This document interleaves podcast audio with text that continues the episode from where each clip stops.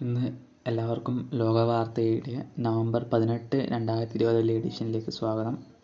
എന്റെ പേര് C P ഇന്നത്തെ ലോക വാർത്തയിൽ ലോക വാർത്തകൾ എന്താണ് എന്തെല്ലാം നമുക്ക് അനാലിസിസ് നടത്താം.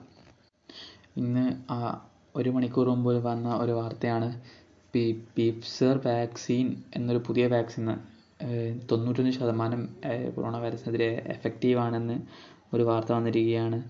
നമുക്കറിയാം ഈ രണ്ടാഴ്ചയായി രണ്ട് മൂന്ന് വാക്സിനുകളുടെ റിപ്പോർട്ട് പുറത്ത് വന്നിരിക്കുകയാണ്. എല്ലാം ശുഭമായിട്ടുള്ള വാർത്ത തന്നെയാണ്. ഇതുകൊണ്ട് മിക്കവാറും ഈ എക്കണോമിക് ഒരു ബൂം ഉണ്ടാക്കാനുള്ള ഒരു അവസ്ഥയിലേക്ക് എത്തും എന്നാണ് എന്റെ പ്രതീക്ഷ. നമുക്ക് ഇതിന്റെ ഭാവി കാര്യങ്ങൾ നമുക്ക് പിന്നീട് പറയാൻ പറ്റും. മിക്കവാറും ഒരാഴ്ച രണ്ട് മൂന്ന് മാസം രണ്ട് മൂന്നാഴ്ചകൾക്കുള്ളിൽ മിക്കവാറും ഇനിയും വാക്സിനുകൾ പുറത്തു വരാൻ സാധ്യതയുണ്ട് എന്നാണ് ഞാൻ വിചാരിക്കുന്നത്. പിന്നെ ഒരു വാർത്ത എന്ന് വെച്ചാൽ യു എസിൽ അമേരി അഫ്ഗാനിസ്ഥാൻ യു എസിൽ യു എസിന്റെ ആർമിയിലുള്ള അഫ്ഗാനിസ്ഥാനിലുള്ള സൈനികരെ അമേരിക്ക വിഡ്രോ ചെയ്യുകയാണ്. വളരെ വൻ തോതിൽ അമേരിക്ക യു എസിലുള്ള സൈനികരെ അവരുടെ സൈനികരെ വിഡ്രോ ചെയ്യാൻ തീരുമാനിച്ചിരിക്കുകയാണ്. നമുക്കറിയാം താലിബാനുമായിട്ട് വളരെ വലിയ പ്രശ്നം നിൽക്കുന്ന കുറേ കാലമായി അമേ അമേരിക്കയുമായി പ്രശ്നമുള്ള അമേരിക്കയുമായിട്ട് ഈ താലിബാൻ താലിബ് അമേരിക്കയും താലിബാനും ഒരു യുദ്ധത്തിന്റെ അവസ്ഥയിലായിരുന്നു. അവർ ഒരു പിൻവലിക്കാൻ തീരുമാനിച്ചിരിക്കുകയാണ്. പക്ഷേ പല യൂറോപ്യൻ രാജ്യങ്ങളും പല നേതാക്കന്മാരും പറഞ്ഞിരിക്കുന്നത് വൺ വില കൊടുക്കേണ്ടി വരും കാരണം അഫ്ഗാനിസ്ഥാനിൽ താലിബാൻ വീണ്ടും ശക്തിയാർജിക്കും അത് അമേരിക്കയ്ക്ക് തന്നെ തിരിച്ചടി നേരിടേണ്ട അവസ്ഥ വരുമെന്നാണ് ലോക നേതാക്കൾ പറയുന്നത്. നമുക്കിനി അടുത്ത വാർത്തയിലേക്ക് കിടക്കാം. പിന്നെ ഒരു വാർത്ത എന്ന് വെച്ചാൽ അമേരിക്ക തെക്കൻ ഓസ്ട്രേലിയയിലെ ഒരു സംസ്ഥാനങ്ങൾ സംസ്ഥാനങ്ങൾ അവർ അവിടെ ആറ് ദിവസത്തെ ലോക്ക്ഡൗൺ പ്രഖ്യാപിച്ചിരിക്കുകയാണ്. ഒരു മുപ്പത്താറ് കേസുകൾ ഇൻഫെക്ഷൻ ഉണ്ടായതുകൊണ്ടാണ് കൊണ്ടാണ് ഈ ഇത്രയും വലിയ ലോക്ക്ഡൗൺ എന്ന മെഷറിലേക്ക് അവർ അവർ നീങ്ങിയത്.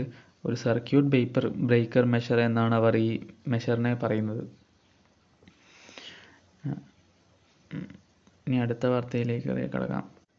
പിന്നീട് ഇന്നലെയും മിനാന്നുമായിട്ട് ഇന്നലെയും അടക്കെല്ലാം പറഞ്ഞ ഈസ്റ്റ് എത്യോപ്യൻ ആർമിയെ ആർമി എത്യോപ്യൻ ലഹോ യുദ്ധത്തെക്കുറിച്ചാണ്. എത്യോപ്യയിൽ ഈ ആർ ആർമി എത്യോപ്യനിലെ ഫെഡറൽ ആർമി അവരുടെ ടൈഗേറെ ക്യാപിറ്റലിലേക്ക് നീങ്ങുകയാണ്.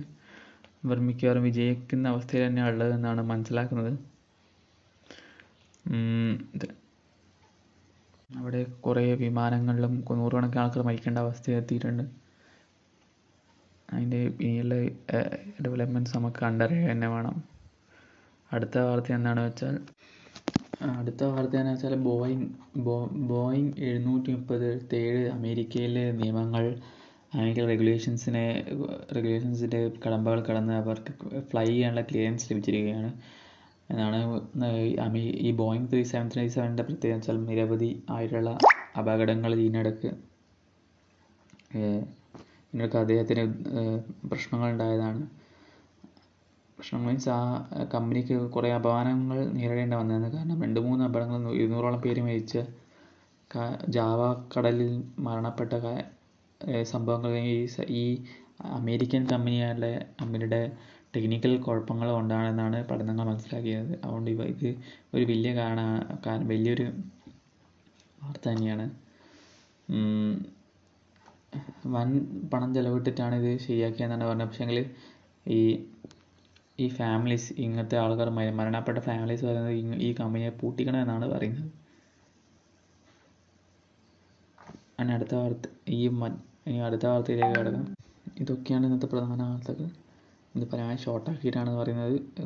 കുറേ ടെക്നിക്കൽ ഇഷ്യൂസും മിഡിയും ഇല്ലാതുകൊണ്ടാണ് കൊണ്ടാണ് ഇങ്ങനെ അവസ്ഥ അവസ്ഥയായത് എന്ന് ക്ഷമിക്കണം. എല്ലാവർക്കും നന്ദി.